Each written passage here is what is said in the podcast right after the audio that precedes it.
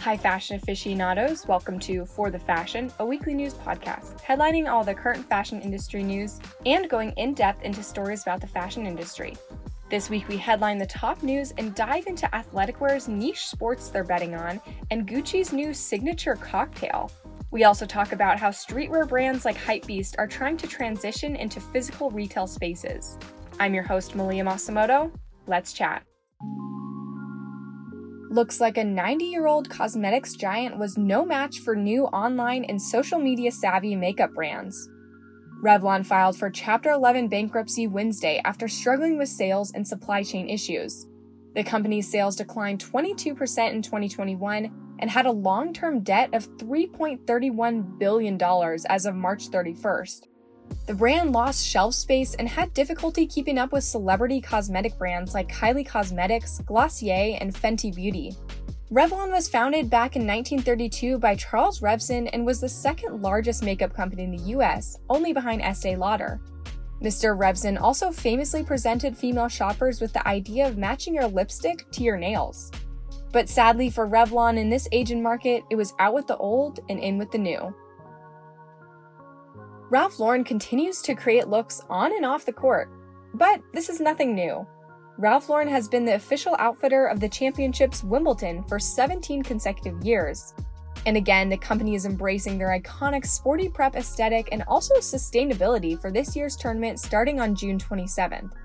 Ralph Lauren plans to be environment positive by 2030, so they created these uniforms with recycled materials and sustainable fabrics to be in line with their mission. The chair umpires will have black sports coats that have a Ralph Lauren designed signature Wimbledon print with both the polo and Wimbledon emblem. The main color scheme is a traditional navy and white with the use of some stripes. Now, when I'm watching Wimbledon, I may be a little distracted by the fashion, but that's totally okay. Amazon and Cartier are teaming up, but not in a collab, a lawsuit. The companies filed two joint lawsuits against social media users who use their platform to sell counterfeit luxury goods. These users falsely advertised to customers through their social media that they were selling popular counterfeit Cartier jewelry like their necklaces, rings, and most famously, their Cartier love bracelet. But then, when their social media links were opened on Amazon, the jewelry pieces had generic product descriptions and were non branded, so they could avoid Amazon's counterfeit detection tools. But the products customers received were really the counterfeit jewelry with unauthorized Cartier trademarks. And Amazon has been working towards fixing this. Last year, they invested more than $900 million in an effort to protect from counterfeit and fraud on the site. Now, they're going to have to take a closer look at these dupe influencers to see if they can get rid of this problem altogether. Imagine you walk up to a bar and say, I'll have a Gucci or Gucci on the rocks. Well, now if you're a fashion lover and thought that would be a fun dream, it's actually a reality. Gucci just came out with their first branded cocktail developed by a master mixologist, Giorgio Bargiani, for Florence's Gucci Giardino 25 Cafe and Cocktail Bar. The brand's signature cocktail, Elixir dell'Elicriso, is pink and based on vermouth, a few liquors, drops of London dry gin, white vinegar, red wine from Tenuta San Guido, and an essential oil that Bargiani says smells like pizza. The mixologist Bargiani worked with Gucci to create a signature blend that encapsulates the Tuscan region in Gucci's history. He worked for over seven months and went through 15 different testings to get it just right. You can enjoy the drink at Giardino 25 for a limited time in Italy or order it on the Gucci Osteria online store. Talk about a luxury cocktail. Alo Yoga is ready for the summertime, and not just with their athletic wear. They're tapping into the swimwear market by collaborating with South African model Candice Swanepoel and her swimwear line Tropic of C. And although they're offering the typical arrangement of bikinis, onesuits, woven hats, and bandos, they were not made like any of your typical suits. This collection, and specifically all of the woven pieces, were handmade by indigenous female artisans in northern Peru. You know, Tropic of C is committed to philanthropy work like helping these women grow their artisan business and offer them education and computer literacy classes. The pieces highlight simplicity with unique colors and the female form. The brands want their collection to be mixed with other workout pieces or even just by themselves as streetwear. So it's not your typical swimsuit collaboration, but it has a deeper purpose that's in line with Tropic of C's mission by working with different global charities and artisans. Now for a further in depth look at the fashion industry. So, we know that athletic and athleisure brands like Lululemon were founded on them betting on a niche athletic activity like yoga. But now that it's been around for a while and other athletic activities are gaining popularity, luxury brands and athletic wear companies are looking for new niche sports to be their inspiration.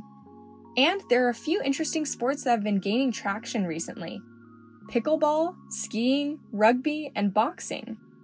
According to the Sports and Fitness Industry Association, pickleball is the fastest growing sport in the US. The sport was created in the 60s and typically attracted an older customer demographic. But now it seems the sport is getting more youthful and brands are creating more products for their young players. There are 267% more pickleball products now versus last year.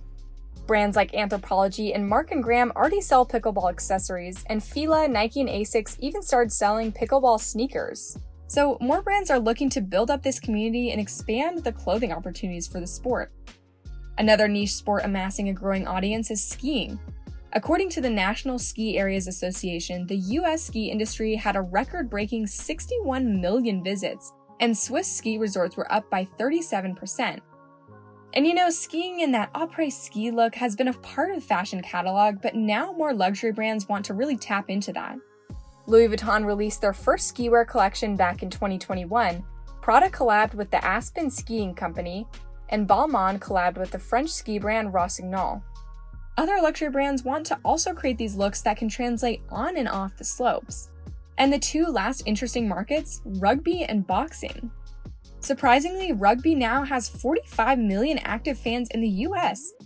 And while some athletes want more rugby clothes, others just like the rugby aesthetic so that's why we're seeing a rise in rugby polos and sweaters.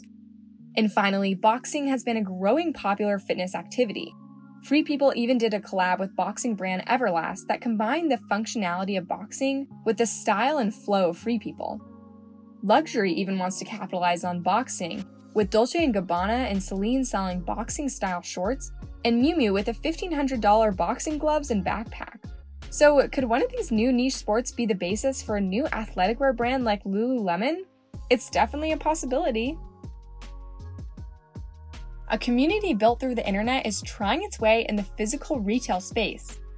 Hypebeast, a digital media and e commerce company that sells the latest drops in contemporary streetwear, is opening a 25,000 square foot, seven story flagship store in Chinatown in New York. Like many brands opening up physical retail stores right now, Hypebeast is more focused on their customers getting a completely immersive experience. You know, Hypebeast is known for creating content, and they're confident that their customers want to see what they're going to curate in a physical store. The store will have 40 carefully curated labels and will be a gender fluid space that isn't divided into menswear and womenswear.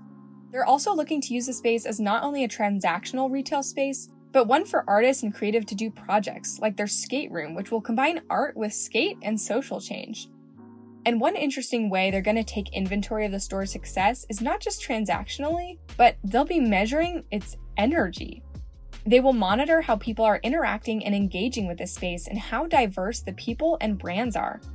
So it will be a process to see if a highly e commerce focused brand will be able to convert their customers to interact at a physical store location. Hypebeast has created an extremely loyal following base, so they believe it will be a smooth transition to get them to engage in person. So let's hope they have good energy in the store if they want it to succeed. So we all saw Kim K wear the iconic Marilyn Monroe dress to the Met and heard the story about it not fitting her when she first tried it on. Well, it turns out the dress was returned with some damage. And some fashion historians and collectors are heartbroken some even cried over it. To some, it goes way beyond just a dress, but has significance as an artifact of US history of pop, fashion, and even politics. The dress sold to Ripley's Believe It or Not for $4.8 million back in 2016, making it the most expensive dress ever.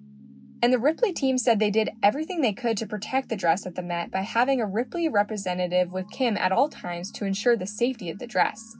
But footage came out later of the dress fittings where some fitters were forcibly moving the dress around and not taking as much care as some historians thought there should be. The pictures of the damage show some shredding of the material by the hooks on the back of the dress, a damaged zipper, stress on the shoulder straps, and missing beads and sequins. You know, the fabric is already 60 years old, so just maintaining the dress on a display is a challenge, let alone actually wearing it. The International Council of Museums was also distraught over the damage and said that historic garments should never be worn by anybody, and that museum professionals should avoid lending historic garments out. But news has come out that Ripley's commented on all the social media outbursts saying that Kim wearing the dress actually did not cause damage, and there was a report in 2017 of the dress having some wear as it was seen on the images. So, what do you think? Did Kim really damage the dress?